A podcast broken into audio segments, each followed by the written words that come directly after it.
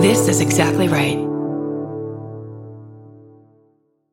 I'm Babs Gray, and I'm pitching Queer Eye, but just for the guys in 90 Day Fiance to get their shit together before someone comes all the way from another country and you have your crusty ass clothes and dishes sitting out.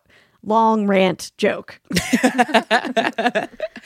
I'm Brandy Posey, and did you guys know that Carrot Top's rejected names were Bag of Onions and Thick Soup? Oh my God.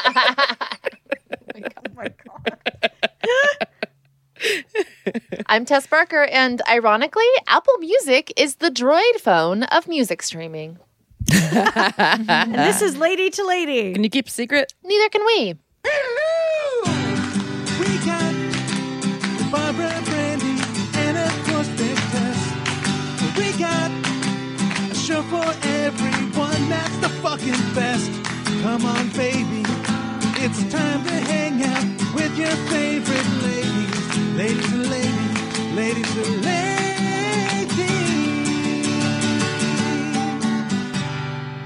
Hello, everybody. You can't see this, but we're doing jazz hands. We've all got top hats mm-hmm. on. We're all mm-hmm. doing choreographed. Thick Soup over here coming in hot. Where did this joke? I don't even. Carrot Top's not even equivalent to thick soup. No, I just because because I was just thinking of his muscles one day, and I, I was talking to Anna. oh, I see. and I was like, oh, it'd be fun. I was like, what's like a, a bag of onions? I was like, oh, that would be a funny. That's a really stupid stage name. We're just riffing stage names for Carrot Top, and I put it in a tweet because I Soup don't would write punchlines anymore. Good name for him. A real good name. For Yeah, him. Yeah. thick soup coming to the stage.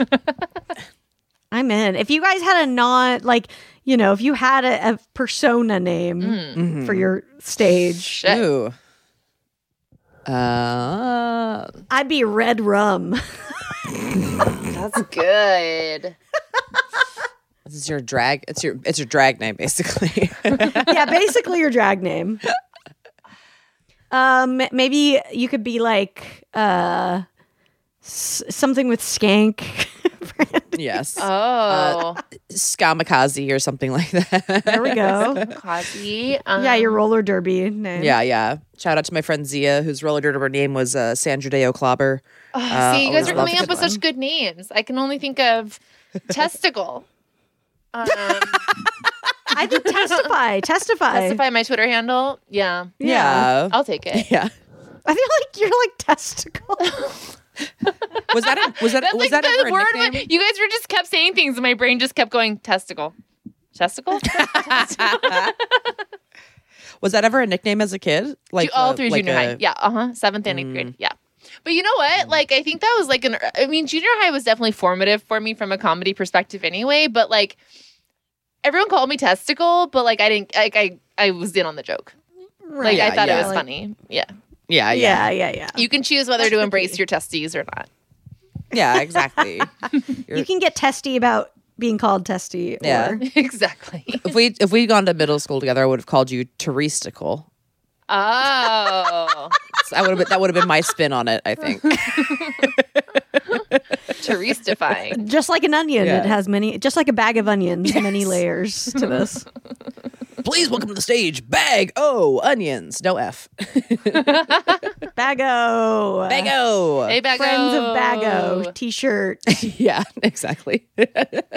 Um, let's. uh Is there any shows anybody wants to shout out, or should we introduce our guest? Hey, you guys know the deal. First Sunday of every month, we got Zoom shows. They're always amazing. Um, They are. ladysunday.eventbrite.com. Buy a ticket because The we love next to one see is you. May first. So Yes. May first, get it. Get May started right with the ladies. Mm-hmm. Exactly. If you're listening to this, I'm in Colorado right now. Hey, why don't you come see me in Fort Collins tomorrow night? I'm going to be in Boulder over the weekend, and then I'm going to be in Denver at Sushi High the following Thursday. Fun. Hell yeah. I'll be in Salt Lake doing shows, so check out my Twitter for that as well. Come see us live. Come listen to it. Listen to the podcast every week. Uh, never, never stop consuming us. Please. Never stop. never stop. I will say, I just want to shout this out really quick because we have a great Patreon. If you don't know, it's patreon.com slash lady to lady. And I will say we are consistent.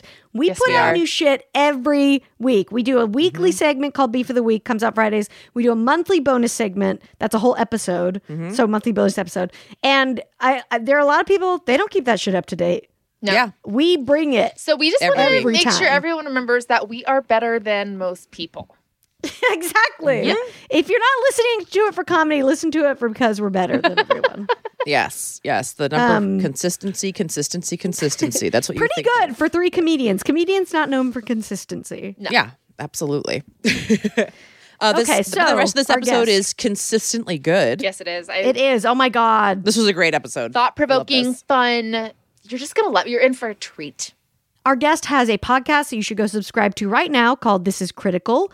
She has a monthly column in Wired. She has a book called Magic and Loss The Internet as Art. She's just incredible and so much fun. Please hang out with our guest, Virginia Heffernan. How is everybody's debt? How is everybody's debt doing? My debt is it's feeling quite ignored, honestly, neglected. yeah, it's it's the least fulfilling relationship in my life for sure. Uh, you all read um did you all read this book by david graeber called debt the first 5000 years No, should No. we? oh oh my god That sounds so interesting. thing. instead of paying your credit cards it is just the way to spend some time first you can declutter you can declutter your wallet which like it's a, like a you know marie kondo approach to finances. Just all that money is kind of cluttering up your life. Give it to the bookstore. Get a copy of debt the first 5000 years because i learned so much. And actually Yeah. can i say a small thing before we even be formal? Yeah, yeah, please. that there's this whole idea from thousands of years ago that everyone has this primordial debt. Like the hmm. debt is to everything that brought us into this world, right? So, like, you know, the nutrition that our great grandparents had, or the, you know, bricks that were made by the people in the buildings that, you know, so we all have this like massive dependence, interdependence on each other. And then, though that philosophical situation exists, you tunnel it into what I owe Citibank. Um, and, uh, you know, and Graeber is just like more attention to the debt we owe each other and the kind of baseline, he calls it baseline communism of like opening the door for people and helping the elderly with their, because they gave us so much. And mm-hmm. then less attention to our, you know, Citibank loans, which I just Yeah. think is kind of beautiful. And he also is very into defaulting and just not paying your debts. Wait, you guys don't have memories of like Citibank taking you to playgrounds when you were five years old and like wi- wiping off your knee when you scrape it and buying you an ice cream? I do. I mean, the advertisements make me seem like I should have that memory. Yeah. it's definitely been like nano chipped in you to have that memory, but it's so true that like right they didn't uh yeah didn't um Also, you know, if it's a teach debt, how to shoot a possum. it's already been paid. That somebody like it doesn't really exist. I already went to college. You know, like Yes, that already happened. it's done right and also like your education is your he's just so much about it whole all starts because he meets someone at a party and he's talking about because he did a lot of work with occupy wall street and he's talking about occupy and and he says these you know developing nations did get their um, debts forgiven and um, these good things had happened and this woman says well she's english. She's like one must pay one's debts. And he just says no one must not no one mustn't no one needn't. Um and then the whole book is about like they took a bet on you and then like some bets don't pay off. Yeah. that's their loss right so they, they went to vegas with virginia heffernan they put all their chips on me and sorry we all bust sometimes yeah. exactly. Well, and also like the people in the upper echelon of like the financial world, nothing could be less. Their money is totally different than our money. Like Yeah. they're speaking a Oh, totally yeah. different language than we are. So it's like if their hmm. concept of money is totally fake and conceptual, why shouldn't ours be? Yes, yes. I mean, he says he said there's another like slogan, I guess, in finance that if you owe the bank a hundred thousand dollars, the bank owns you. But if you owe the bank five hundred million dollars, mm-hmm. you own the bank. Mm-hmm. And Right, I don't right. even know what that means, but isn't that mm-hmm. like in gi- you know that thing where Yeah. you learn that all those people have so much debt that Oh you yeah, like that's every what's so wild, right? Yeah. You're just like, oh, it truly is monopoly money at that point. it's monopoly money. Yeah, Right. Because I think they must have been able because we I think have this emotional connection to debt. There's so much shame around having debt. Yes. I yes, think- and they don't have that. They don't right. have they they have completely divorced themselves from that shame, and that's like their superpower. I think we can do it too. I- I, we, here and now. Yeah. we just are like there is no shame in debt. It's a I'm great working- financial plan. I like this. This is a new, a new movement. Yes. Absolutely. That's been my like my, my I've been trying to work towards that during the pandemic. Is like, no, I don't this does not make me feel bad. You will not make me feel bad. You're just zeros in I mean, there's a reason it's called debt forgiveness. Like we have Mm-hmm. to forgive ourselves. Like it's crazy to feel guilt around, like moral guilt Yeah. around this thing. Um, on the other hand, I have so slowed down my consumerist, like little grabby, gritty, stuff my mouth full of consumer goods um, side of my personality since the pandemic. Wait, you stopped being a capitalist piggy? I'm still, I'm still snort, snort, snort, hoggy person.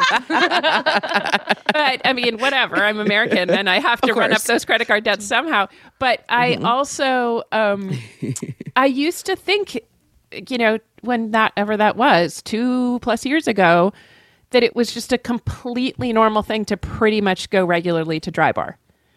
And Right. I haven't, you know, just that's one small example. Right, right, right. And I mean, or get in a Lyft. And I just like haven't done it. I mean, I, my fiance was saying that I was like, like he was laughing at me because I was like, wow, I'm like saving so much money during the pandemic because uh, we were like cooking and, you know, cleaning and like just doing things that I should have learned to do long ago, blow drying my hair or not drying my hair and nails. And like, what was I thinking with all those clothes? This, you know, I feel like I have four pieces of clothing now. And, um, you know, I should have learned this a long time ago, but it was nice to, just see it was like i was like my bank account is just going up like how did Right. you do this because he's really thrifty um and now i learned a little thrift too Yeah, I find because every year when I do my taxes, I'm always just like astonished by how much I've spent on Lyfts because oh my god nothing I know. feels less like money that I'm spending than taking a Lyft. Like, because I'm usually, and I'm like, so and I don't even like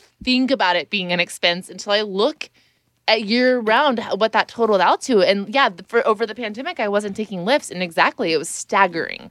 It was staggering. I know you're right. I think i think that i'm just like oh jasmine's picking me up on her way to times square. Like, Yeah. like, hitching a ride with her. Um yeah. I mean, I will say I did like, yeah, I think obviously I I saw how much I was saving during lockdown because of not going out and, right, not, you know, actually, I did spend a lot of money on clothing that was comfortable. Um, oh yeah tencel Uh, just tencel it's like what is this stuff yeah. just, uh, yeah, I just want to look like a pen, like a one color, like, you know. Um, Yeah. But I will say I'm back to my. I will call it a hamster, perhaps, of stuffing my cheeks. It's Oh, come yeah. back, baby. She's back.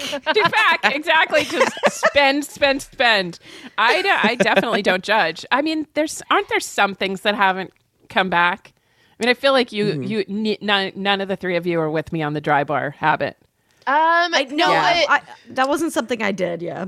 It's Yeah. funny Oh, you mention it Babs. because I'm having a birthday party this weekend, and I'm a thousand percent getting a blowout, but it's for a party. Come on, of course. Birthday. it's yeah it's your birthday yeah.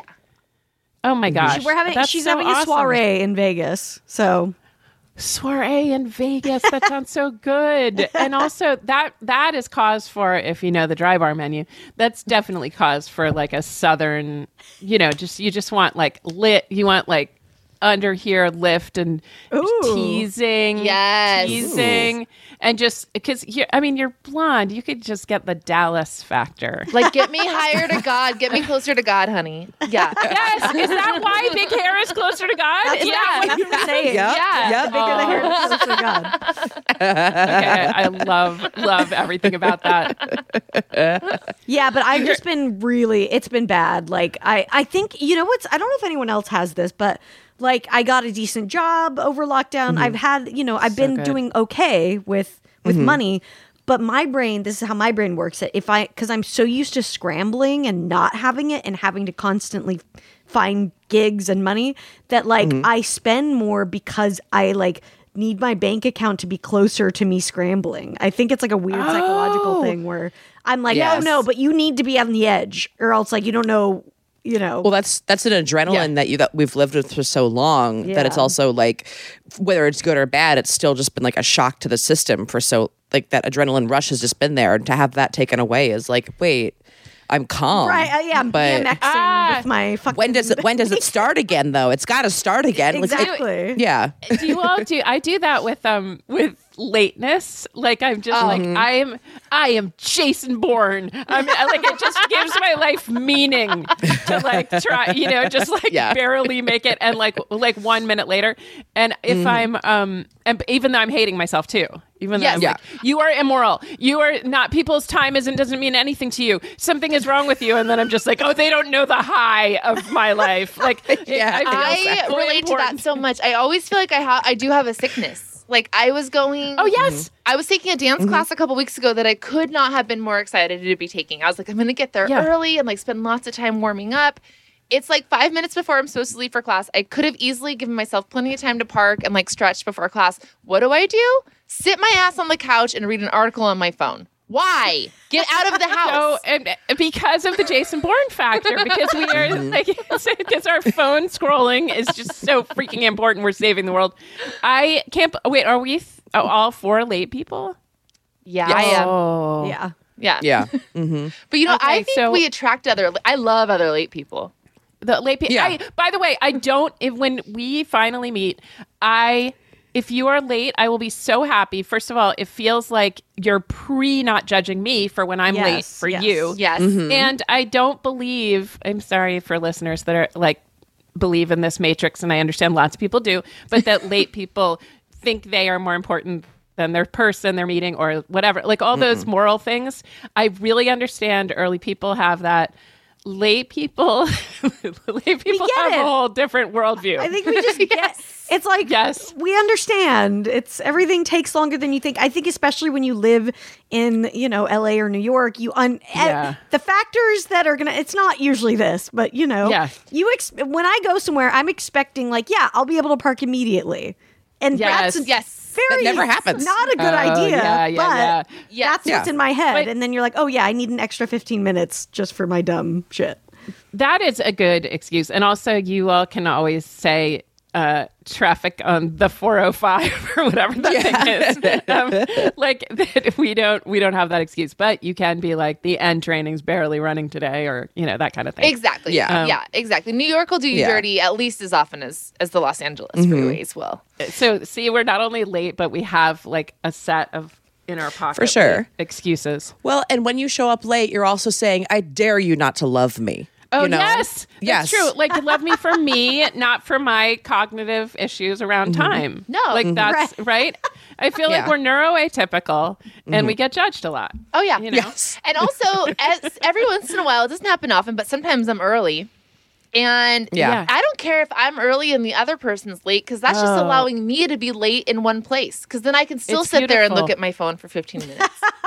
Oh my gosh, who doesn't want to just stare at their phone? It's a gift. yeah, you get to settle. You get the settle time. You Get the settle time. Yeah, yeah i And- had i had two friends over the other night um for you know just for drinks and stuff 7 p.m and i was like i don't think they'll be here on time and it was perfect they both got here like before 7.30 but gave me extra time to get my shit ready because of course i wasn't Oh, ready Yeah. yes, Exactly. i wasn't ready for at 7 exactly. and it was like friends. thank you thank you for being here 20 minutes after the time i said Can I ask you all something about that, about staring at your phone when whatever? I thought it was completely normal to, I'm looking at my phone right now. I thought it was completely normal to use your phone camera like our mothers used like a compact. Right, You know, like a just mirror, like, mm, yeah. check my Yeah. lipstick. Right, a mirror. That's the good word for it. But then I, but sometimes I don't love it when people see me. I know it's audio, but when people Mm-hmm. see me going like, because it's a little different. I look in a mirror. I'm just like doing that mirror face, but I look Mm-hmm. a little differently in the mirror than I look when I'm doing a selfie because you don't want to look so self conscious in a selfie. Mm-hmm. You know what I mean? Right, Yeah. right. And so, like, and it's a very twisted thing I need to do with my face to see if I have any cheekbones. You know, like it's just certain things. Yeah, no, the faces like- we make when you're looking in the mirror for makeup are very specific. Like, Yes. Yeah. Yeah. Yeah. Oh, totally. Right. And you're just like Yeah. my eyelids. Where are you? Um, but I. But do you think that using it that way is weird, like in public? No, I don't think Your so at all. phone. No. No, I and think do you all okay. ever blow up a flaw? Just say I don't do blow up that. a I flaw? personally No. don't because I I just am like Okay. a I'm a denier. I don't. I try to not look at my. I, I'm just like I'm, if I don't look, it's not there. So yeah, that's a good call. Well, I will buy it, blow up a flaw, and like a pore, just be like, how is this part of me? Do you? How, I know you're cutting down on being capitalist, but have you become mm. addicted to skincare products yet? Uh, okay. I mean, back to my okay. Do I get worker the- owned oh, skincare? No. oh yes, right. Worker owned skincare. Yeah. Um, I get um, I get the. Are you saying do I get the Birchbox and Allure Beauty box? Yes. Are you saying that I watch Hot and Flashy, which my friend Angie just recommended to me, which is like elderly skincare, um, and that I just got a prescription for. Whatever that thing is called, that's Retin-A, Trenitoin or something. Oh, yeah, I wanna try that so- one. Right, because it keeps telling you like you won't have to wear makeup, so then you're like, I'll save money. But then it's so many layers of so many things. And also Glossier, by the way, since Glossier got canceled, oh, I didn't know this. like the, it's very cheap. And, and it, I, know. I and it, the cancellation. I went. I did a deep dive, so you don't have to. The cancellation is not. The, their crimes are not especially appalling. Okay, Can you well, fill us on the in? level of cancellations? What, yeah, I don't what know was what the basis? What's the basis? Okay. a totally legit one is that they maybe don't have enough colors. They have Oh, a lot That's- at the yeah. extremes. Um, but it's now like considered best to have like 80 plus shades. Right. Um, so they, I mean, yeah. So you need like, you know, I don't uh, like for every possible skin tone. And if you leave out something that might be an in between shade, then there are possible charges of like colorism or so that is all super interesting. But they're like both at the extremes. So, um, but, and they're broadening their shade range. I mean, I think it, I think it's actually kind of interesting.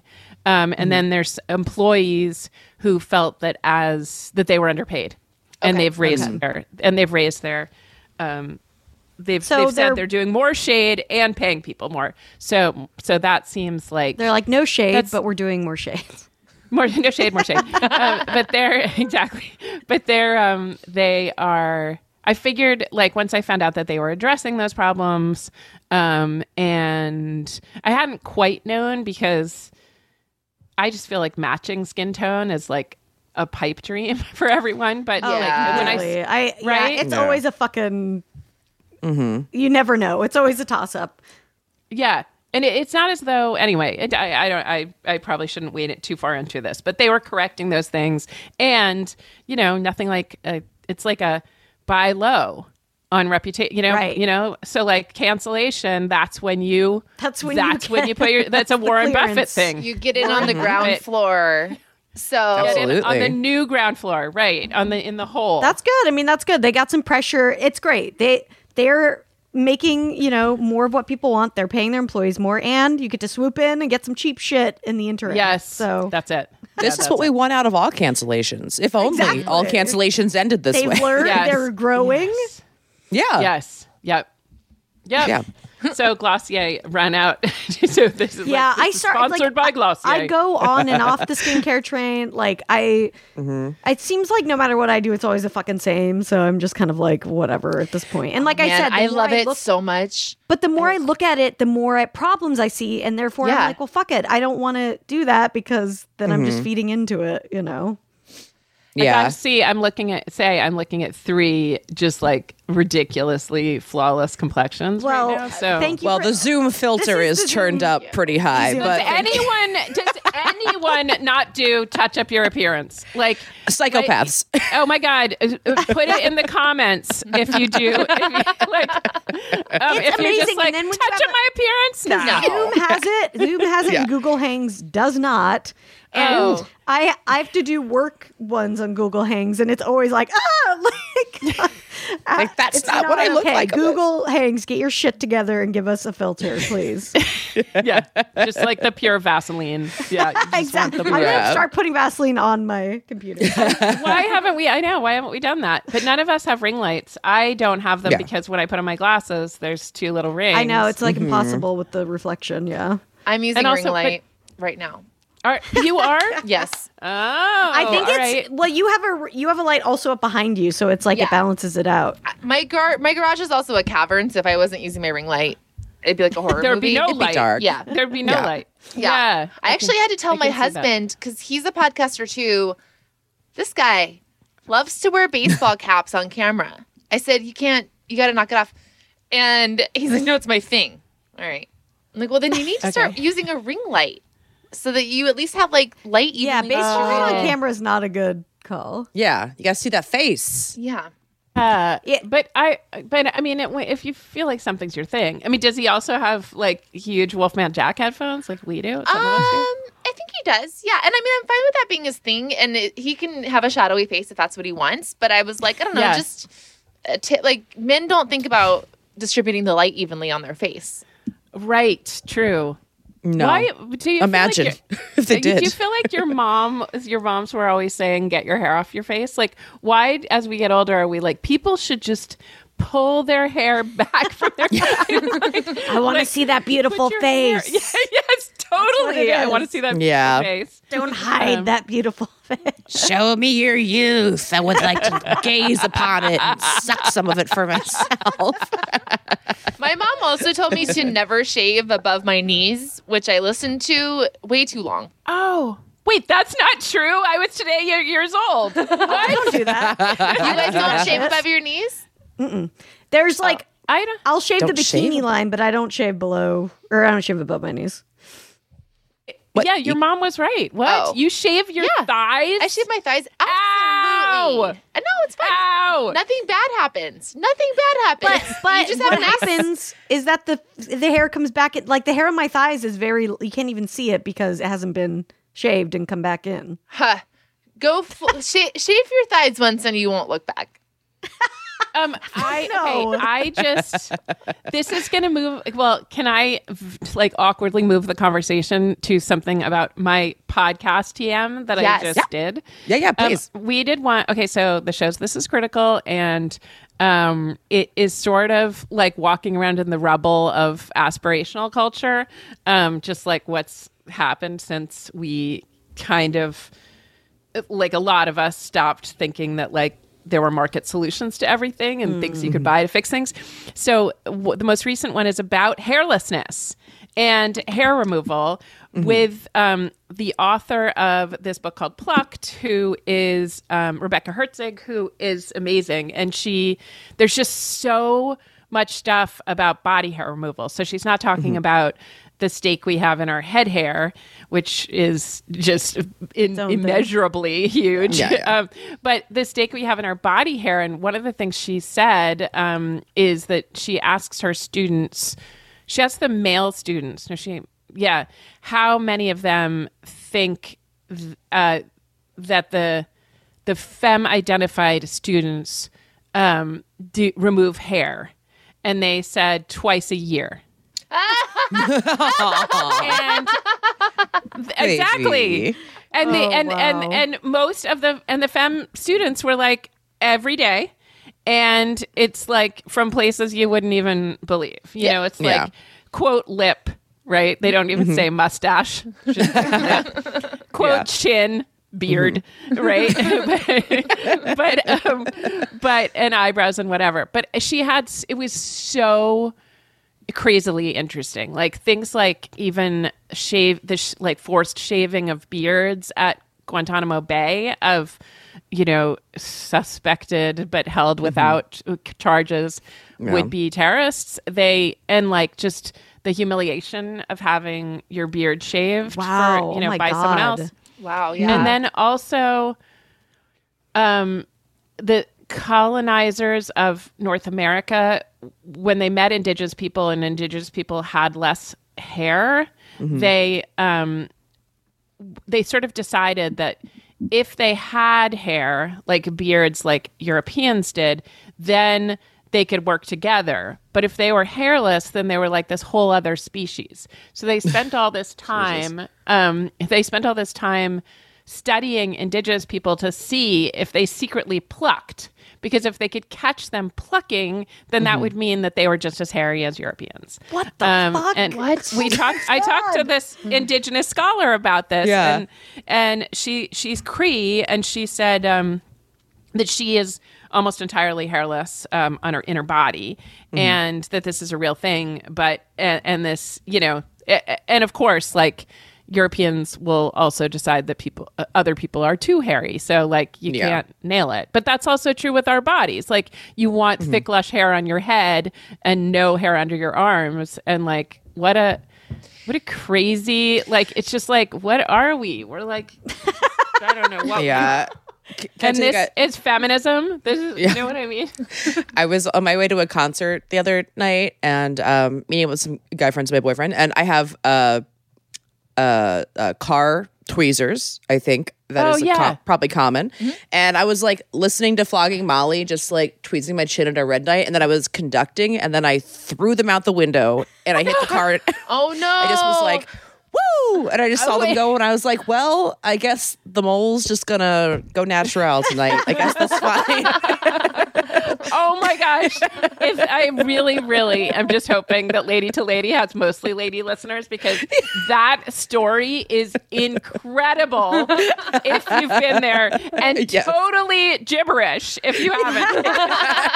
I was gonna say like searching for drive-by tweezers. I mean, ca- right, car tweezers is the funniest Yes. thing because it feels so good and Oh, satisfying. so satisfying. Right? And also, mm-hmm. have you guys ever been on vacation and you a hair comes out and you don't have your tweezers with you? Oh, it's it the becomes like the worst. telltale hair. Like it's Yeah. all you can think about. Yeah. You Yeah. become Weird too because sometimes they like won't show up until they're really long. I won't Oh, notice them, yeah. and I'm like, a I'm like, overnight. wait, where the fuck did Yeah. this come from? Right? Why mhm. don't you I'll just be like the- doing. I'll like be feeling my neck, and then I'm like, uh, uh, uh and then it's just that like it's like a scarf that keeps going. okay can i also tell you that i that mine are gray now and when i mm-hmm. look at gray them i'm like i have a gray beard and i can almost perceive myself as like full gray bearded like professor of you know you look great. I mean, I like beards. Thank I you. feel like I'm down with anyone to have one. So Yeah, Yeah. I'll sometimes I'll rub them like a beard before I pluck them out. Um, good, like thinking, thinking hair. yeah, I feel very wise. Um, I we find have to. Let's go. Oh, uh, we're gonna go uh, shape our brows and some other things, and we'll we'll be back. oh yes exactly We'll Use get that back in a second. yeah, exactly.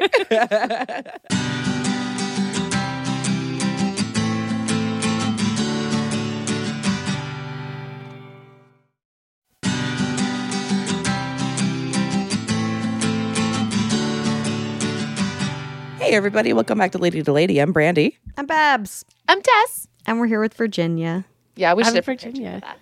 Yeah, Yeah, we'll do it again, and when we do that, it's all you. got it all right.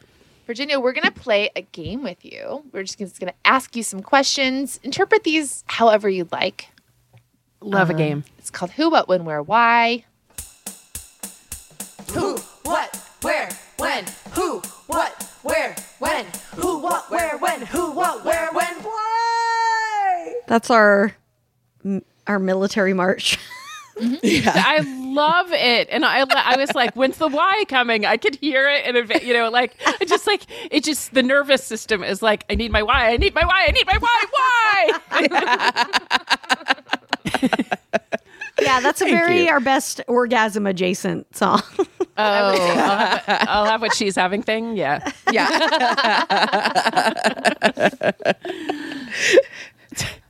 Okay. So- So, First Game. question. Yes. um, some of okay, let's just go for it. So we know you have a book called Magic and Lost: The Internet is Art. So some of these are internet related. Good. This is Yeah. very stupid setup. Okay, who is the best person on the internet? Oh my gosh. Well, the best is a good question. Yeah, best is a it's a tough one. Oh, I have an answer. I didn't even think of it, but I'll. Okay. have- Okay. No, you go. Okay. Okay, I can go first. If you want. Um. Yeah. Please, you go. I think Lil, Lil Nas X Oh, that's a good one. best I person on the internet. I follow Lil Nas X, but he never comes up in my feed. he took some time off. Yeah, he took some time off. Okay. Um, well, I hope he comes back because that's maybe that's why the internet has just been like, you know, That could be, yeah, we need his balance in out there. Just so Yeah. funny, so like, I mean, I love his Yeah. music, but just like his tweets are so fucking funny and he's just so himself and I love him. He is like trolling for good. Yes, I, exactly. oh, trolling for good. Yeah, Mm-hmm. TFG. I am okay. I'm gonna say first of all, I'm on Twitter all day. Like when you look at like time spent online, it's Mm-hmm. like usually 47 out of 24 hours on on the pie chart. So um, I yeah I can't you know and I don't feel guilty about it. Um, so Rachel Syme is a great follow for everyone. S Y M E. She writes for the New Yorker, but the main thing is because she'll do a speed round of matching uh, your scent to you. So you say, like, you'll say a memory that you want a scent to evoke, or you'll say like a scent that you like that's a weird one, like Aquanet or you know, like like Tide Pods or whatever, and she'll just like match it. She's like a savant of perfume.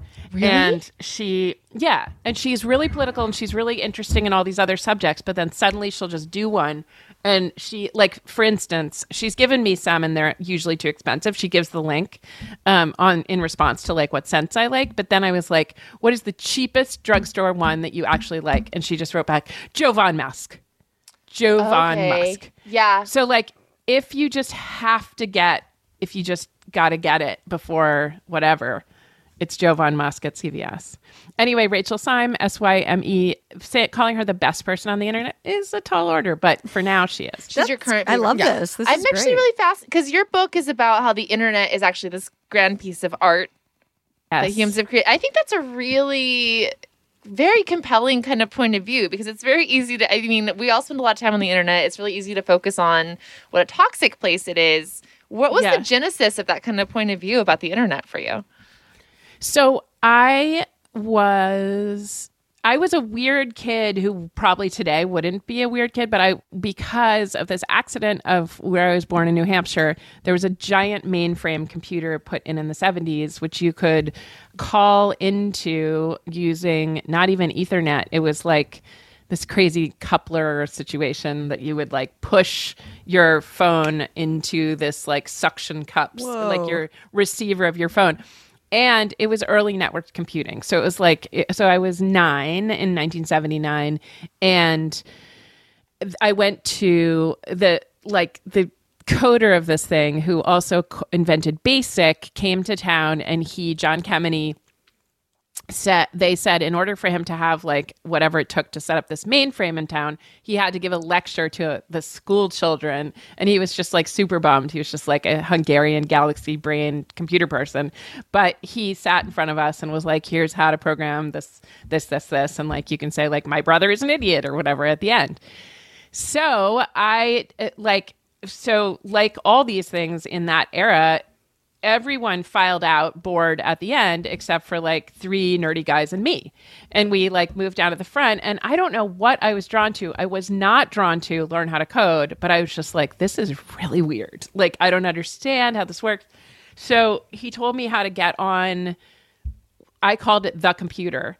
And I started to just play these kind of role-playing games and D&D style games. And my name, of course, was Athena. You probably remember me from my Athena days at nine. Ch- chubby freckles. Um, and then I just like got super into the masquerade of it. I got into the games of it. I got into like this had some apparatus of like the master could kill people that like offended him and knock them off the thing. And it would be like 14 people on or 12 and like it never got to 20 on this mm. chat room basically. I believed by 1982 you would have asked me and I would have told you hands down I know every single person on the internet. You might Like, have. I just I might have. I mean, there were some like whatever out in San Francisco, but this was one of the few mainframes, and people did uh, dialed into it from whatever.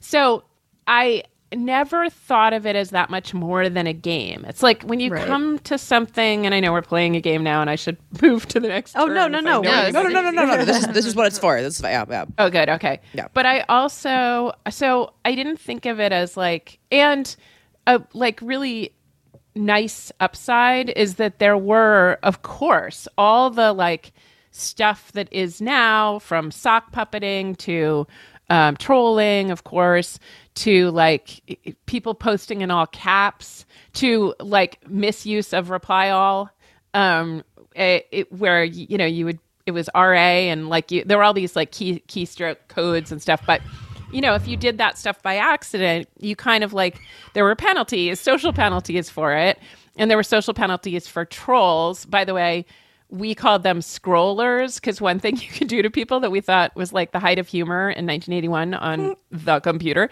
was um, to send someone just out of nowhere a like zillion ampersands so that their screen because everything disappeared. So their Yeah. screen just went and you were just like ha ha you've been scrolled. And so and then you know trolling came later. But of course people were like you know in the main room of the chat would say like you know as opposed to kind of dms they would say you know you're an idiot or whatever and mm-hmm. then they could be killed by the master and then there were controversies about killing and like all this could have been seen as potentially dangerous because of course like i was young there mm-hmm. were like you know whatever of course i would be like i'm 18 and i look like raquel welch or whatever um, Oh, I think I think as I think Right? as children we all talk to uh, Oh, pe- yeah. people we should not have oh my god Yeah. exactly online for sure. yeah yeah and i so obviously like if i'd had different parents they might have been like this is dangerous but it was just this opportunity to explore to be taken for older to have conversations about reaganomics or you know football that no one would have listened to me about.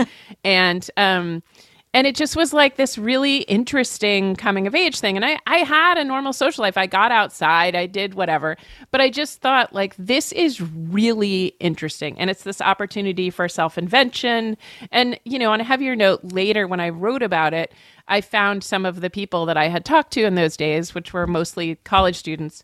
And a lot of them were gay and said this was a gay mm. cruising site and we mm. knew you weren't gay. And oh. that's what you know we were whatever. But also like this was a place where you couldn't people who could not be themselves in the light of day and bless everyone who loves snowboarding and can kill it at the popularity game. I love them. They're great. They should definitely do that. But there's lots of us that want to be want to participate in the world but aren't quite ready to step out into prime time and me, we like we should be able to meet people too. Do you know what I mean? Yeah. Um, and it was really fun that way. And in Japan, for example, they think the internet is a source of great mental health for kids as opposed to you know trouble because it allows them this freedom with their identities that they don't get in the kind of name rank and serial number life of you know kind of japanese careerism um, at least that's according to this one sociologist Kan Ishao, which like just rang true for me. I was like,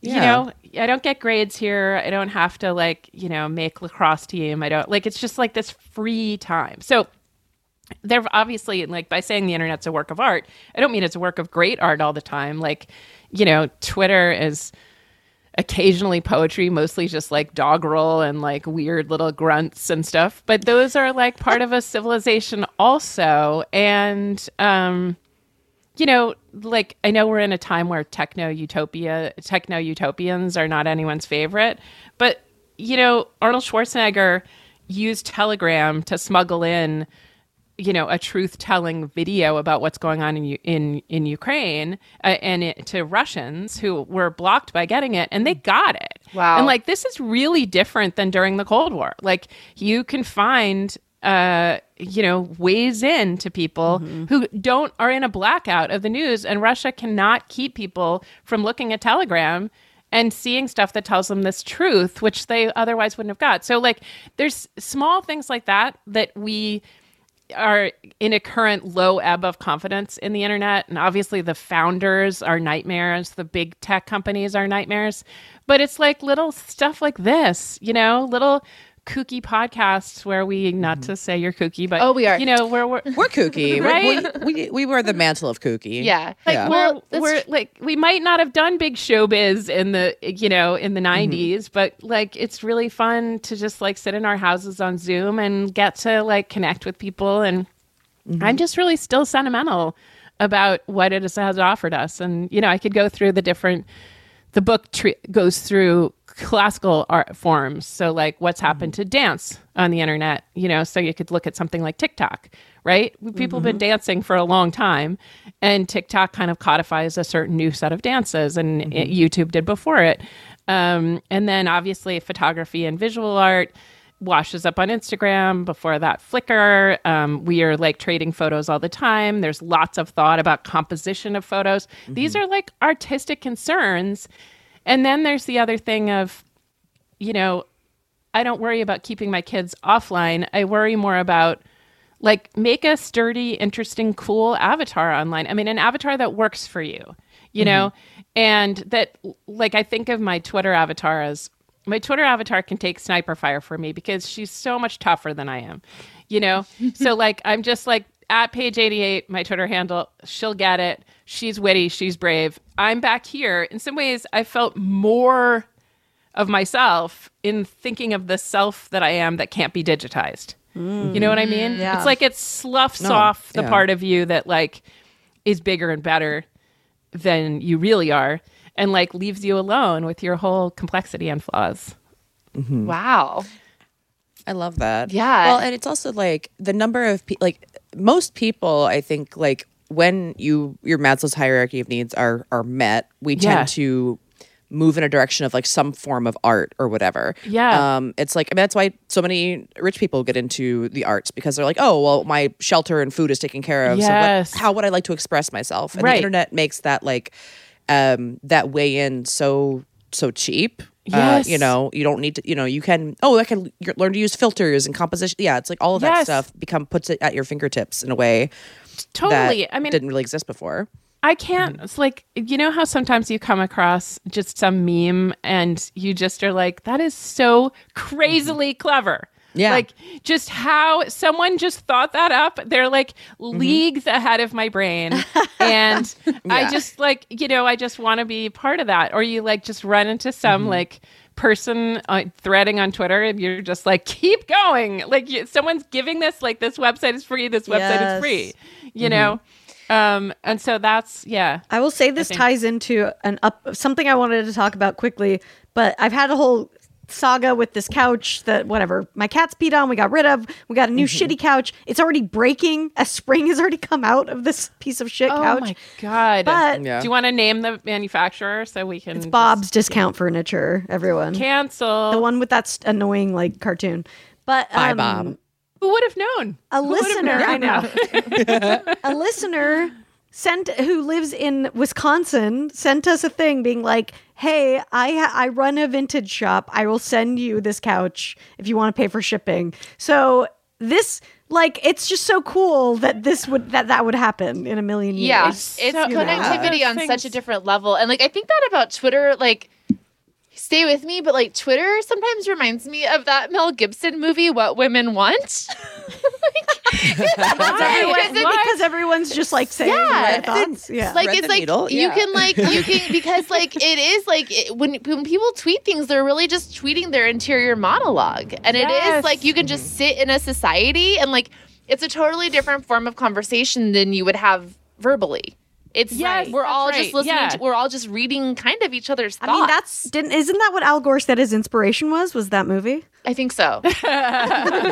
Let's go back to Ground Zero Inventor, right? Yeah. Yeah, yeah. I mean, there's like a certain, there's just a certain, I mean, look, it's disinhibiting and people don't like that if they don't like vulgar talk or swearing or they don't like to be told like shut up because you're being racist or whatever because that hurts their feelings but um the disinhibition has also led to a weird and interesting kind of realness. Like i'm not surprised when i meet twitter friends in person mm-hmm. because n- as, at least especially on twitter and i'm a twitter partisan. I'm not a real instagram person so i don't really know from influencers. I think i like the parts of the internet that remind me of the early internet. So just like junky message boards and like you mm-hmm. know kooky things that are like for people who love flashlights. Like here's 1 million users or whatever which i Yeah. did join. Literally flash literally flashaholics. Okay but I love um, I know. But you know, and how much time can you spend on some of those things? Um, I, w- I mean, not to just like dredge up so much about that book, but it also it was not a techno utopian book, and it did come with this idea that so you know it's 2016 it came out in the summer so we're like running up to the that that election as you may remember a very dark day in american history um, and um, there was a lot of disinformation floating around. And the disinformation we got to thinking that there was an axis between true and false that you needed to like there was false information that needed to be fact checked and people needed to understand truth from fa- true from false. But i started to think people needed to know fiction from nonfiction more. Mm. And one great way to know fiction from nonfiction is to read fiction as fiction.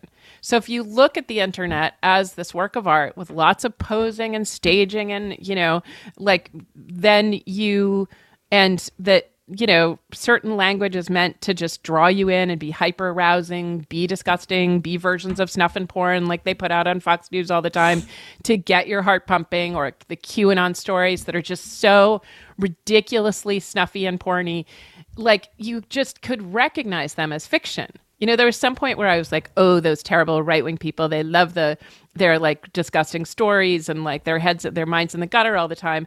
And then I turned on one of my like little cozy sleep, you know, uh, English English detective stories. Right. You know, it's just like uh, binge, yum, Broadchurch. I'm watching every episode. Olivia Colman's in it, and then it's just like her husband is a pedophile who raped all these people or whatever. It's Yeah, just yeah. as gross, right? And Yeah. just as like intriguing and scary. But you do it as fiction and you learn to willingly suspend disbelief, that little act that we all do when we watch a Netflix show or read a novel. That if you don't learn to do, then you really are. Pre- if you don't think of the internet as a play of surfaces, as like a fictional thing, as like with lots of games involved in it, then you start to be like, news, this is news, this is news. And, you know, you're this close to like storming the Capitol because someone said the election was stolen on Newsmax. You know what I mean?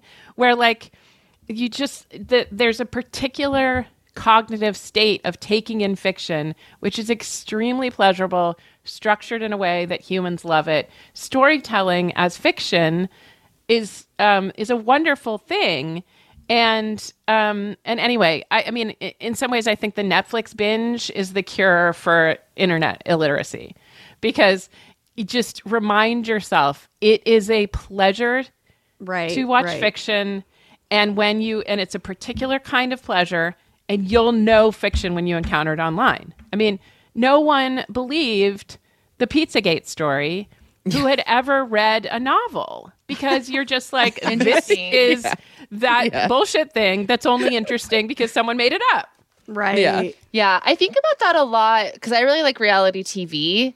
And I think Yeah. people who Oh, debate yes. reality TV, it's like they. I understand that it's a fiction. It's a scripted. It's j- those are. Yeah, I mean, like- people on reality television are performance artists. Yes, Like that's exactly. just an improv actor and the producer. There's a total artifice that goes over it, and once you accept that, it's a joy to watch because it's like beautiful story editing, great Yes. use of like villains and bad guys and fun, all the fun artifices of a piece of fiction. Absolutely. Yeah. So I, my 16 year old son and I have watched Survivor together forever. And um, I gave up on like Real Housewives and stuff. I actually like hit a bottom with Real Housewives. But um, Survivor, I was trying to explain to him like the di- the dynamic of irony, which is like part of the dynamic of reading, which is like, yeah, true, not true. Like I'm going to invest in this, but we know it's a, f- we also know it's a fiction, and um, he was like, give me an example, just as we were watching Survivor, and they rolled the cameras into the frame, you know, which they used to do on the hills or Laguna Beach. Mhm, That's a great And- finale where they reveal that it's all fake. Yes, yes, of the hills. yes. The hills. Yes. Oh my God, died. beautiful moment died. in television. Beautiful. beautiful moment in television, the finale of The Hills. Oh my God, you're the first person. Ah, I can't believe it. I think about that finale all the time. I do too. but now they've started to do it on Survivor. And, you know, it's like you're supposed to be in this illusion that you're on the island and, you know, all the cutaways are things that were also happening then. And Right. there can't be any giant tech. Like, they don't even have a bowl of rice. There can't be like 12 cameramen and booms and cameras. But then they're like, of course there are, you know? And it just this like nice uh, respect for the intelligence of the viewer. A thousand know? percent. And The Bachelor does Yeah. that, or Chris Harrison's left the show, but like they used to have these really dumb, like Chris Harrison skits periodically, where it would just be like a moment with Chris Harrison being zany doing a skit. And I Oh, loved yeah. them because it was like breaking the fourth wall. Like, this is ridiculous, Yes. right? We're just making dumb Yes. skits. Yes, right. Don't get yeah, don't don't get fooled by this. And you know, Sean Hannity and Alex Jones in court cases have referred them to themselves as performance artists. Oh yeah. Um, to tr- right, so to try to and Mm-hmm. just like why we need to remember that they said that, like they told us who they were, Exactly. right? It's like Oh, they told you that they are just faking it. Yes. Well, and it's it's such a shame because if you look at them at perfor- as performance artists, I mean, I listen. There's a podcast called Knowledge Fight that I listen to. okay, yeah. uh, Knowledge Fight is these two comedians in Chicago that they watch uh, Alex Jones' show Infowars every day. Oh my And they do a God. breakdown and they play clips and they tell you why he's wrong, but they also, great. but like when you just hear, like he is such an insane performer. Well, right. No, because like if I was at a show and I saw someone come on and do that, I'd be like, oh, this is a funny character. This is insane. Yeah, and he, talk, Yes. he he does it for like three hours and like the height, and you're just like, if you you're so talented, you fucking Right. asshole. right. Well, I mean, look, Joe Yeah. Rogan also like another Yeah. comedian, performer, MMA, whatever, and now all of a sudden, like, mm-hmm. just I mean, stay in your lane and also like live your Yeah. truth in the thing that you do well. Because Yeah. we are fine with hearing you make jokes. Yeah. But just please don't swerve into, you know, talking about immunology and horse dewormers or whatever. It's just No. like, not, I mean- no, no. Yeah, my thing with Rogan is like, yeah, exactly. That's fine. His whole defense, like, I'm just a guy asking questions. It's like, well, then that's Yeah. cool. Then present your show as that. That's not actually Yes. the tone of your show, and that's not actually the way that you're speaking to your guests. You are acting as though you're Yeah. coming from like an informed fact check point of view, and you are encouraging people to come here for mm-hmm. information. Mm-hmm. Yes, totally. Mm-hmm. Yeah, and that's the thing that I was hoping I think to remove in a you know in in a book that had a lot of grounded examples but is generally quite theoretical was to tur- sort of like get comfortable with the cameras in the frame with the clarity of how what artifice is there with the idea that all the ca- uh, characters on the bachelor are like have independent producers who are coaching them you know? And then you're less likely to be like oh elizabeth holmes she's got to be the real thing you know? Like Exactly. right Yeah, Yeah. It's, it's wild. Like, because you know, I love a few different reality franchises, and then people will just like go on their Instagram and attack them and stuff. And like, yes, I get it. Some people, you know, have done shit that is not okay, but like for the most part, they're just attacking them for like their personal choices in life. And I'm like, this is a produced show. Like. These are just people. Yeah. Like, leave them the fuck alone, you know. But It's people really le- take it to heart. It's totally mama's watching her stories in the old days Right. of like of soap operas it's just like oh no erica kane you're not doing that again leave Yeah. him alone and then remember there was soap opera digest and like it would show up at checkout counters and it would treat them like they were real people it would be like Yeah. is laura and luke gonna get back together or whatever um, I still think of Sarah Jessica Parker as Carrie Bradshaw. You know, I can't follow everyone. Like, right right right right exactly. Um, but you know as long as they tilt toward the sophistication of viewers mm-hmm. most mm-hmm. people can understand that reality tv is not reality but mm-hmm. apparently some people can't. And that was Yeah. sort of a revelation of i mean granted they got hit so hard with disinformation um, and have been hit so hard Right. with the Q stuff and people pick it up and then they put it on their YouTube and they seem credible because they're influencers. But it, you know, and it, was a hard hit, but there were a lot of people without immunity to it who, you know, whose brains got hijacked and like, you know, one of the like saddest things is hearing people who like lost a parent or brother to Fox News. Like, Oh god. You know, the yeah. Worst. Yeah. just the like cognitive trauma of all mm-hmm. that is like it's really hard on families and you just like are talking mm-hmm. to a person that was sane and fun and now they can't get their mind off like the Dominion, Dominion voting machines or like where Yeah. did you get this you know it's a little body snatchers. Yeah.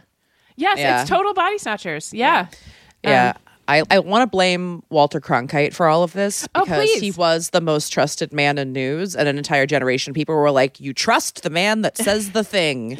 at a desk right Yeah. yeah yeah, at a desk, and if they say it, then that is truth. And uh, he was the last one, I think. yes yes but, he didn't say that he was the last one. He when he retired, Right, And that I think has caused all of the problems. That's really interesting. Yeah, you're right. My dad sort of idolized Peter Jennings that way, but yes, um, that right. And Yeah. then you just like keep your idolatry up, even though the kind of monoculture that makes Walter Even Cronkite though, yeah, possible. any asshole can make a mm-hmm. fucking video now and put it online with zero fact checking and 0 mm-hmm. yeah, anything behind yes, Yeah. Oh yeah. Yeah, I mean, my dad. I mean, just yeah, it's the fictional literacy of the internet. My dad sent me an Onion article as fact, and Love it. one- and I was like, "Ooh, we're never coming back from this, Dad. I just- love it. you've you've you've crossed a Rubicon, babe." did you now? How much did you have to explain? Were you like the Onions of Humor site, Dunzo, or were you like, okay, let's back up to the idea of satire? Like, he he knows what satire is. I think he. I don't. I don't know where he found the article, but I I called him and I was like, mm, "Okay, in the upper left hand corner where it says the Onion, click on that." Now I want you to now go and read the like, byline. be for what- about us. yeah, about us. I'm gonna sit on the phone with you as you read that. Okay. now the article that you sent me. Now, do you think it's real? Do you No? remember the Okay. headline? What was it? Oh, it was about Obama having a secret son Oh my or something. God. Oh, it was like it sounded like real news. It wasn't like a fun Yeah. fact about an area man. Yeah, Wow. It was clearly like Obama having a secret son. No, it was like, Area Man is Obama's secret son. Oh my god, Yeah, I yeah, fucking yeah. love Something like that, yeah. the Onion. Is there Yeah. anything better than the Onion? They that recent um, Sarah Palin libel case that she lost. Did you guys see the article that the Onion released after that? No. No. Oh my god, it was like demon mother Sarah, Sarah Palin, who clearly is of the Antichrist, and they just wrote this whole article. Just like really factual Yeah. about her satanic position in the world. I love it. But can I? All right. So this isn't an example of like a parent falling for satire, but it is this really interesting way that I think it's my mom's story, but illustrates. Okay, so I'm just going to tell you what it illustrates later.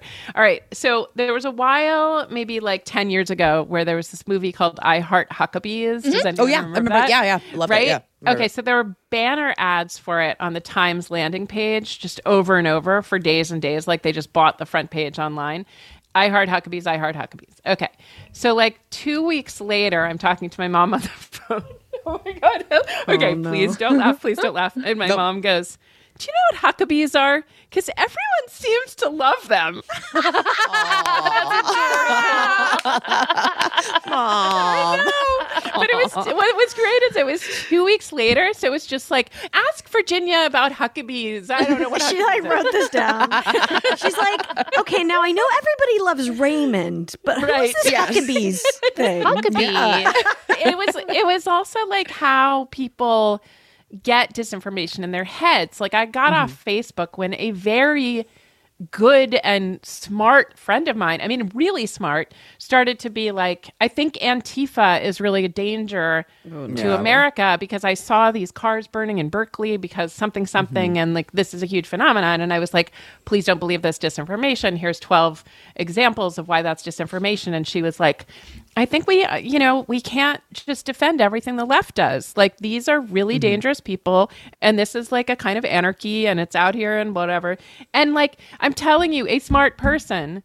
And I was just like, I think people are gone. like some people Yeah. are just gone. Like, and nobody likes to be told. I've fallen for disinformation before. Oh, yeah. Nobody likes to be told that they're, you know, oh, you idiot. You know, that was a joke. Um, Yeah. But um, so that's always like a delicate issue. And, you know, my decision, maybe not the right one, was to jump off Facebook because I couldn't, I couldn't, it just seemed very sad that people Yeah. were trading so many lies there. I don't know. I just saw so much, you know, yeah, it's like no, the Facebook's uncle with definitely the, the, thing and- breeding ground for it. I think the, mo- like, Yeah. the most out of any social media. Yeah, and it makes me feel yeah. hopeless sometimes because it's like I don't know. I mean, yeah, I love. I want are you gonna everyone to Yeah, read more comment on it fiction and change anyway. their mind? Yeah. yeah, yeah. Yeah.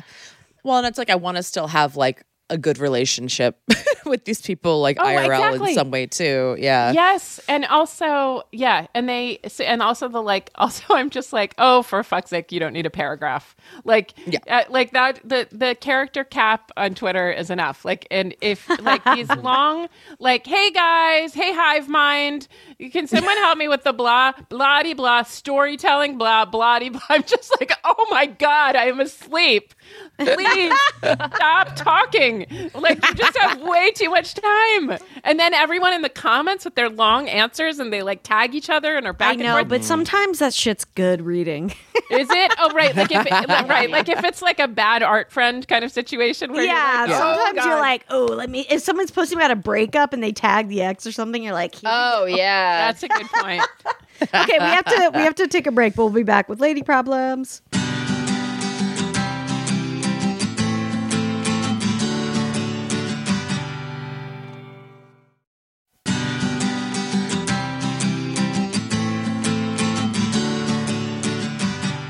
Hey everybody, we're back on Lady to Lady. I'm Babs. I'm Brandy. I'm Tess.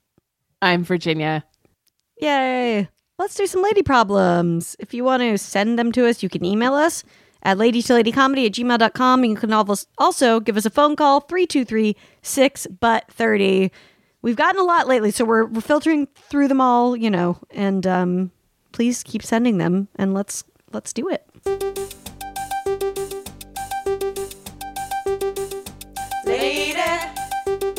Lady problems. Lady, lady problems. Lady problems. Do you have them? Lady problems. Do you have them? People have them. Oh, yes.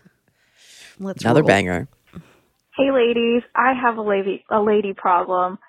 So I moved to a big city for college and pretty much started my life over. I was by myself. I made all new friends. Uh, met my boyfriend, who I've been with for a while now, and just kind of restarted my life there. I was there for six years, and two of those were during COVID. And then my boyfriend and I decided that we wanted to venture out and move to a new place. So we did that a few months ago and I've really, really been loving it here. But every time I see anything from my old city and anything from my friends there, I get really, really sad and I don't want it to detract from the time that I'm having here because I really feel like I love both places. So I know some of you guys have moved around quite a bit and I was wondering, you know, how do you deal with having love for two places that you live because I love the people and the places, but I feel like I'm sad outside of either place now. Thanks for the help. Bye. Aw. Yeah, it's tough to feel like you have two homes when you can't Yeah. go back that often. I think one thing that's good. I don't know. I've only I've mostly lived in California, but when I lived on the East Coast, I was very homesick all the time.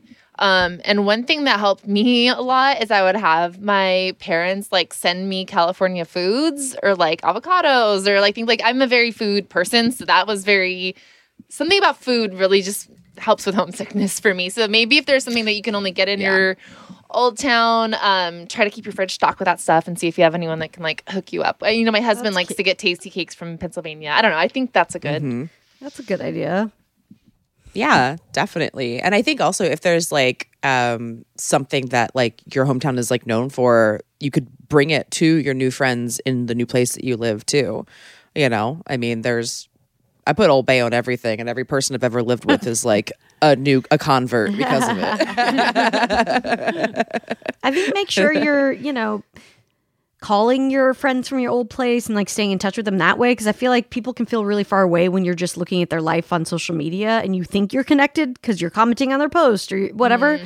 But like make sure you're actually talking to them, you know, and I think that that whenever I'm missing my close friends from Salt Lake, like I'll, you know, having a phone call really helps and just catching up on each other's lives and all that kind of stuff. The stuff that you would be catching up if you went out, you know, together for dinner or whatever. Um, that can help a lot. Put your finger on something, which is um, this is. It sounds like it's as much a social media phenomenon than it is as it is a you know actual distance homesickness issue because you know I feel like I see my like a bunch of my high school friends you know like somehow got out on a yacht and like there are pictures of them on corsica. And like they you know it's not a question of missing the place but is that like uncanny feeling of like you leave your body like uh, like who's having the better time? A total fiction of people on instagram or like me with like scents and smells and three dimensions and you know like they, like to the right? So it's like like you know those the pictures as we all know aren't real. I think it's pretty easy to give yourself a break from social media if it's not you know hitting the spot right now. Um, and um, fill your feed with pictures of your new city. Um, and you know even if it's like just following you know you know street style blogs or um or like tourist stuff. And um and just sort of like give your heart a rest on the compare and despair because or else you're living in two places. And you just like it feels one of the in- things of the you know issues of the internet is like it's hard to be where we are even if you're Yes, not in a city that you you know left. So like you know you're always like half in the lives of people you envy online or half in the lives of people you miss online um, and so I, yeah i think this the presence familiarizing yourself with like the trees and the blocks you haven't been to and all those like material interfaces that are so um, rewarding Yeah, and I think also it's just like patience because it takes. I mean, I remember when I moved when I moved to Philly, it probably took about a year to feel like I that was my home. And when I moved to LA, I think it was like a year or two before I was like, oh no, this like you understand the rhythm of a place, like you really understand. You know, oh, this is like my guy that I see at the corner store. Like, you know, the, the, this is the this is the you know everything that I see in my life that makes it like my life, and it just it takes a minute to really understand that. Also, uh, are, I mean, I'm incredibly impressed that mm-hmm. you know the caller has like moved to the college town, made a bunch of friends, you know, has this boyfriend that she loves enough to move with her, you know, move with him to another place, and then loves the next place. Like in some ways, there's Yeah. like an abundance of riches. I mean, I almost thought mm-hmm. you were going to be like, I hate the new place, and Right, I, you right. know, but in fact, like who loves their lives in two different cities and is able to make friends? So, you, I mean, that kind of flexibility and generosity to places is really, really admirable. That's a good point. I think it's probably just I don't know how old this color is. They don't sound, they sound like they're kind of on the younger side, but that is the good news is you're probably going to discover more places that you love in your adult life, and it's really fun to be able to have these kind of locales around the country and maybe even around the world where you know that you can just mm-hmm. drop in. You know, San Francisco is a city that I feel very like at home at. Like I've been there so many times and I have so many friends there that you could just drop me there and I'll kind of revert back to like, oh, I know this place, and it's it's very nice to have multiple of those places. Really, it is. Yeah. Yeah, it's kind of a yeah, it's um really nice as you get older to know people in different places. Like Tess said, Yeah. it's like, oh, I have a friend in this city. I have a friend in this city. It's like as they move to other places, you know, you have new friends. You have friends in new places. So I think I think understand that you're you are probably grieving you know from leaving your old place moving is traumatic in its own way too it's just a pain in the ass and that can be a minute to get over but just try to yeah just understand that like it's part of life and those friends are still going to be there. You guys are still going to have fun experiences when you go back. That's not you know changing anything just mm-hmm. because they're doing stuff maybe without you um, and I would try to go visit occasionally, not on a holiday or something, just on like random times that are maybe not as busy and like you can just kind of have some of those old times when it's not going to be hard to travel or something like that. Yeah. Also, group chats, group chats, group chats. I'm still just a Yes. group chat Yeah. person Yes. forever.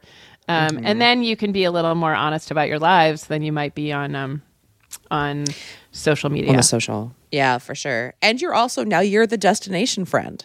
I think becoming the destination being the destination Ooh. friend is very fun to be like, oh, you're the person that gets to show people around the city. Yes. Like you get to be the little tour guide for everybody. Like Yeah, when I was in LA the first few years, I had a ton of friends come visit and it was so much fun. That's I Yeah. love that. Yeah. And also, by the way, I clocked that you are from Salt Lake City and was like, now I have another friend from Salt Lake City. I just like, do you have that? Do you have that greed thing where you like hear Mm-hmm. Like that someone's from collecting. Minneapolis and you're Mm-hmm. like, I don't have a point person in Minneapolis. That person can hook me up. yes, Salt Lake's a good one because it's one of those ones where you do need like if you're going there, you're like, tell me something. What the fuck Yeah. is in this city? yes, it's true. It's true. But after a while, you get you have enough friends in the bullseye cities, and that's when you want to like your bingo card is like too light on Kansas City, Missouri. You know, That's Yeah. you Right. really need. You need the you need the oh, port and chocolate of cities to add to the flight. Oh, for sure. right. Yeah, I had, I had some friends move from Louisville out to the Inland Empire out here, and I was like, but you were my Louisville friends. right. Yes. Oh my god. Right. You're just like yeah, yeah. Yeah, it's better than having like friends in high places. You just want friends in like slightly obscure space places, you know? Yeah. right. yeah, absolutely. yeah, if you're into like a specific sports team, see if there's a bar for that in your area. Like I know there's an Eagles bar in Highland Park, um, and there's different like, you know, depending on the team, like they might have a locale where people go to gather there and like watch the game. So even if you're not, even if you don't have one, it can be fun if there is you know a team from your town that like people go watch games. Just go check it out, Yeah. and you'll you will meet someone from there, I'm sure. So that can be fun too. Totally. That I'm I'm not like a football fan, but I during the Super Bowl this year, two of the I guess two of the bars in Eagle Rock uh, are Bengals bars. Yeah. and there was just lots of Bengals fans walking around, just like we're going to the Bengals bars, and it was just very cute to see like all these Ohioans getting together. yeah, there's definitely walk around in their people, I'm sure colours. in your town who moved there from where you moved from, and that can be really fun to connect with people who get it. You know, Yeah. Mm-hmm. Yep. Yeah, yeah, and there and you know there is yeah. I mean, I I I love. I love people from everywhere, but whenever I meet like an East Coaster or especially somebody from Maryland, I'm just like, oh shit, you know, yeah, they just a- get about it like on that, that yeah, level. Yeah, meeting someone who grew up in Salt Lake, especially if they were not Mormon growing up there, but even if they were, it's like, oh, okay, we understand each other on a level that's not like a common No one language. else. Yeah. Yes. Yep. yeah, yeah, one hundred percent. All right, let's uh, do our next one. Okay. Hi, ladies. Name is Steph. Been a listener for a while, and I have a little lady problem. Me and my boyfriend have been dating for about four years. We're talking about marriage, going into the whole what do we do? Super chill. He is a shy cat boy, very adorable, very angelic. However, he has a little bit of analysis paralysis as far as initiating said picking out engagement rings, figuring out what we're gonna do. And I just, I can't, I've been fucking the patriarchy my whole life, but this one thing, I feel like if I have to go and say, I want this exact thing, and I want you to do this exact thing at this time, it just feels like I'm tricking him into it. So what do you, how do you subtly nudge a very gentle, humble little baby boy to take the reins? Thanks. Great voicemail. Um, Yeah. So good. Nicely well, I phrased. I tweeted the other I tweeted this recently, but I found like there was a uh, Mr. Potato Head ring that I saw advertised, and I like I took a screenshot of it and I put it on Twitter, and I was like, "How do you suddenly tell your boyfriend about the kind of ring that you want?" and it's, I mean, it's a ridiculous ring, and I don't know if I'd actually yeah, want yeah. it. Maybe I would, but um, there's just a hint. If you have a Twitter, just kind of like be randomly posting rings that you like. Yeah, man, I really relate to this lady problem. Um exactly. It shouldn't matter and like there's plenty of in heterosexual relationships there are plenty of women who propose to men. That's awesome. But it is it's you, some people want it to be a surprise. But it's not. It's a mm-hmm. surprise that you want to be orchestrated exactly the way that you want it orchestrated. So it's tricky. and if we know that there's anybody terrible at planning things on their own, it's straight men. So I think tough. this is I think this is a big opportunity to get out since the caller mentioned patriarchy. Like it, mm-hmm. you know, we have to remember patriarchy hurts all of us. And one of the things Yes. that hurts us in is becoming like some person that you just uh, think live must have lived in the 50s that's like angling to get the guy to do the right thing and manipulate him and be sure his ego's doing the right thing and you know it is it, it's like it sounds it is uncomfortable to take on that role. Like I'm actually engaged right now, and my um, fiance is uh, like just less career driven than I am. And it honestly took me a little bit of time to say he's not picking up the check. Like we're splitting checks, right? I'm not proud Right. of this, but Right. I but I was like, where did I get this idea? You know, Yeah. and you know, if we're saying if we're like wanting men to take a hard look, we need to take a hard look too. Like n- we don't want to mm-hmm. spend our lives trying to manipulate guys into buying us shit. It's just not the thing, right? It never ends well. It sucks. You lie in bed, and if you want, you know, the perfect proposal with the perfect ring, and you want it to be done in exactly your way, you'll always be disappointed if you're relying on another person to do that. So I don't know. I think give yourself the thing that you want him to give to you, and like set a precedent in your marriage that it's not going to fall in line with you know patriarchal postcards. You know. So do you think she should just pick out a ring and ask him herself? pick out a ring and ask him herself. I mean, just bite that bullet. Like what, you know, and it nothing will be your fantasy. Your marriage won't be your fantasy, your wedding won't be your fantasy. It will all be so much better uh, than your Yeah. fantasy, especially if you let go of expectations on the front end, you know? Yeah, I mean, like that makes sense to me, but I, I just think it's weddings are so deeply ingrained. Like it's just such a deep thing that we see since we're like kids and we're flower girls in a wedding, and it's like I think there are certain artifices around weddings and part of those like traditions that are really hard to shake. Like I'm not a really traditional person, but like I was gonna wear a long white dress at my wedding. You know what I mean? Even though I'm the biggest feminist in the world and I don't, I know what Yeah. that symbolizes, and I, it, but like I, I wanted to wear a white dress at my wedding. Yeah. I don't, You know I, what I I think, right. I mean, I think I, on like ironic and shared participation in some of those things, knowing like, oh, this is what it stands for, but I just think it's, pre- I think it's beautiful or I think it's fun to play with that or whatever is one thing. Mm-hmm. But then there's like the, um, like you can imagine a guy sort of getting busted for some like me too activity mild me too activity and being like look i just grew up thinking you should be able to pinch a girl's ass in the workplace. That's just my jam. And like i don't know why she takes it so seriously. I'm try to be a feminist but like here's one thing i think is fun you know? And like that's what i expected workplaces to be like. And you know i just i continue to think and uh, you know white supremacy works the same way.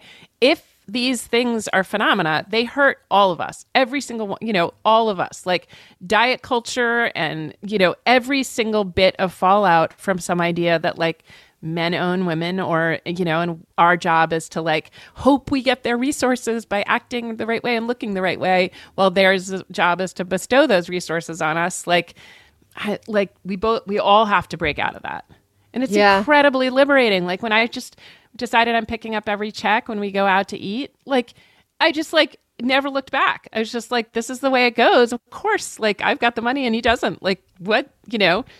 The, and and you know now i like you know this is so much better than my first marriage because um i'm just feel like i'm kind of living my my political values Yeah. Man, I I I under I t- a thousand percent understand where you're coming from, but I still, I, yeah, it's like in that thing where I guess I don't even think of it as like, oh, I'm holding uh, onto this tradition that I don't agree with. It's more that I'm just like, I just want this, and if it's okay that I want this, you know what I That's mean? there's all. I mean, there's also right like a kink kind of thing, right? Like No, it is. It's, Yeah. it's actually very Yeah, similar to like like- sexual dynamics. in a Yes, yes. Yes. Yes. right. I yeah, like and I we you know, we're not at the point where we're like really talking about that, but like I think it's probably gonna be in the next few years, you know, and I do want him to do it. And I have in my head I'm like, I'm not there's no way I'm doing it. Like that's Right. not happening.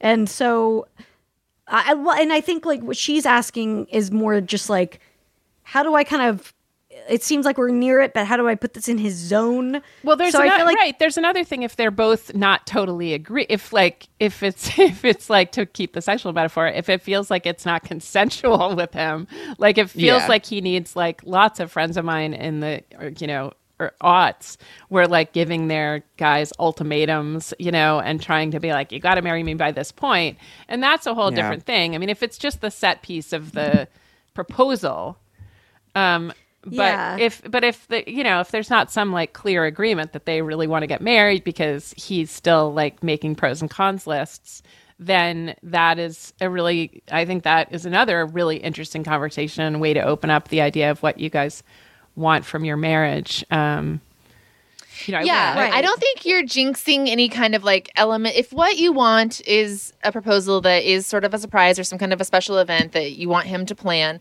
I don't think that you're prohibiting that from happening or jinxing it by having like a frank conversation about wanting to get engaged. And in that conversation can also be it, have an open conversation about it and then I think you can just text him some rings that you like. yeah yep Yeah. I mean, he's got to know your ring size just anyway. Yeah. true so you can You be know. like it's like this one and my ring size my ring size has a diamond on it Just like if fact about my ring exactly. I mean, yeah, and I mean, you could also like you know use humor with a couple of things. Just be like, oh, FYI, no jumbotron. If if that's like something you Oh, don't want, yeah. like the the big things that you know you don't want, like I think you can kind of jokingly like if he clearly knows that you don't want, like he knows that you would never do that and he would never do that for you. Make those jokes and that puts that in his head of like, oh, okay, well, what would that actually look like? yeah Yeah. Yeah. That's good. That's yeah, there good. you go. Watch that J Lo movie, "Marry Me," and be like, "That's not what I want," and then just kind of go from there. Yeah. Well, and it's like also like, you know, it is him like he, he might have an idea of how he wants to do this too. You know, like it's like you you have an idea of how you how how you've always seen yourself getting engaged, but he might have some idea or like some way that he feels more comfortable doing it too. And if he is the one that is going to do it, then, you know, it's an expression I- from him. And I will say, and I don't want, yeah, it's tough because obviously, like we said, like your expectation, we want, if you want something specific, then that's mm-hmm. its own thing. But I will say that sweet, shy little cat boys, they got stuff mm-hmm. going on sometimes that you Oh, don't know about. Totally. Yeah. I love that. And also that would like I think that might diminish some performance anxiety around it. I mean, you know, Yeah. when I'm like sort of expected for my kids to plan big birthday parties and stuff, they, I can get really analysis paralysis because you're trying to figure out what someone wants and you know, Yeah. I think if you say to him like I know you're going to do this your way and you're amazing and I can't wait to see what you come up with, right? And That's, yeah, that's be- great. Yes. there's some Yes. parameters and just like let him have his whole creativity um Yeah. in the mix because yeah Yeah, I think that's really wise. Yeah, just like taking the pressure off because that's like a lot of pressure if he's not having he doesn't have any kind of standards to go by. He's just if it's a total shot in the dark and I mean he wants to make you happy and do what you want. I think mm-hmm.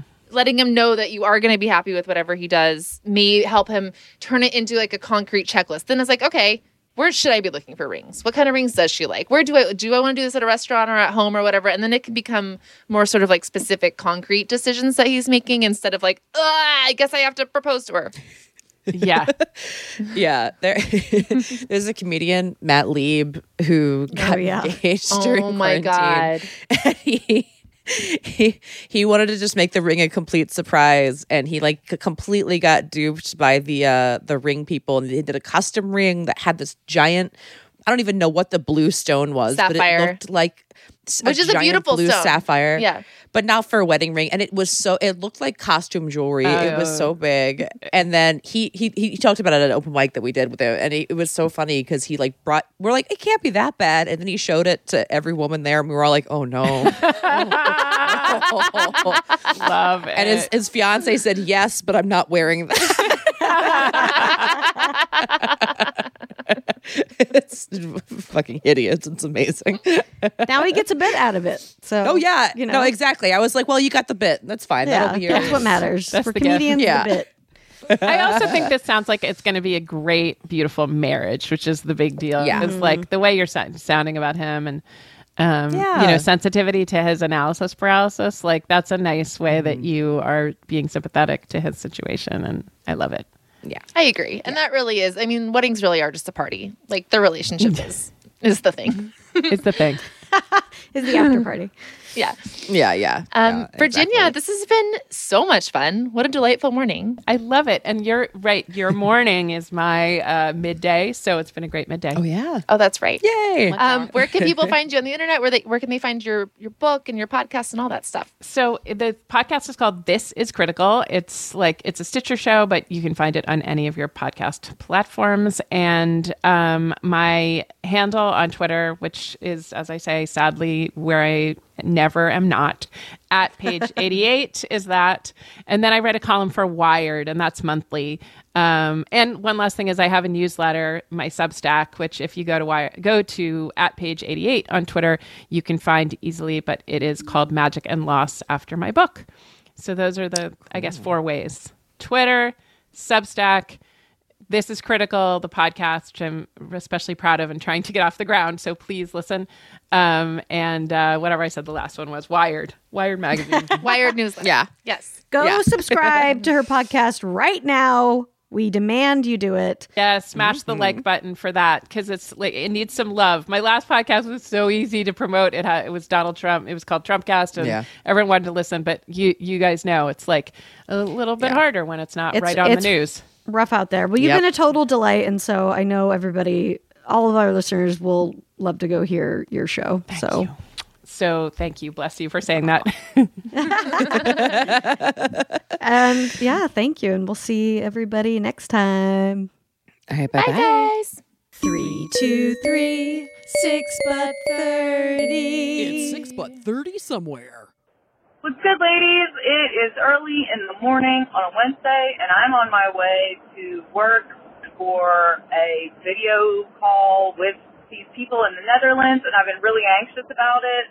Um, and I'm listening to your podcast that just came out today. It's called Body Count, is the name of the episode.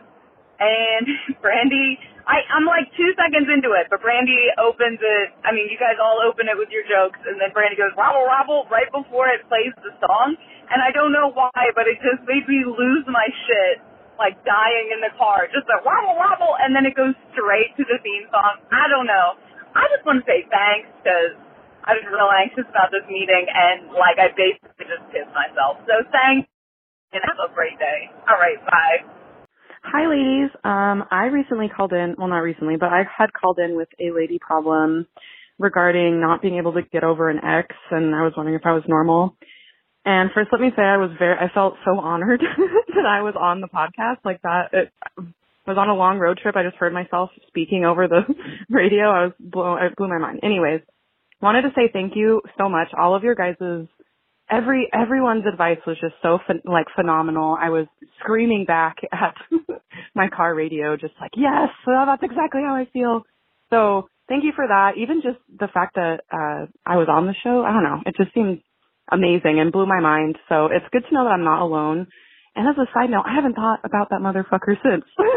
so whatever happened, I'm thankful and uh, I love you guys. I love the show, and I'm hoping I can see you in a live show soon. I'm in LA, so it should, hopefully I can make it happen. But if I do get married to this man I've been with, um, all y'all are gonna get invited. So clear up your schedules. Except he hasn't proposed. Anyways, Love you guys. Thank you so much. I feel honored to have been featured on the show, and I will probably call in with another one because my life is in shambles. Okay, love you. Bye. Lady to Lady is produced by Katie Levine. Get tons of bonus content, discounted tickets for live shows, and lots more at patreon.com slash lady to lady. Follow us on Instagram at lady, the number two, lady comedy, and give your input on lady problems and get info about upcoming live shows. And hey, don't forget to follow our individual accounts on Twitter, Instagram, and TikTok at Babs Gray, Brandazzle, and Testify Barker. Listen, follow, and leave us a review on Amazon Music, Apple Podcasts, or wherever you get your podcasts.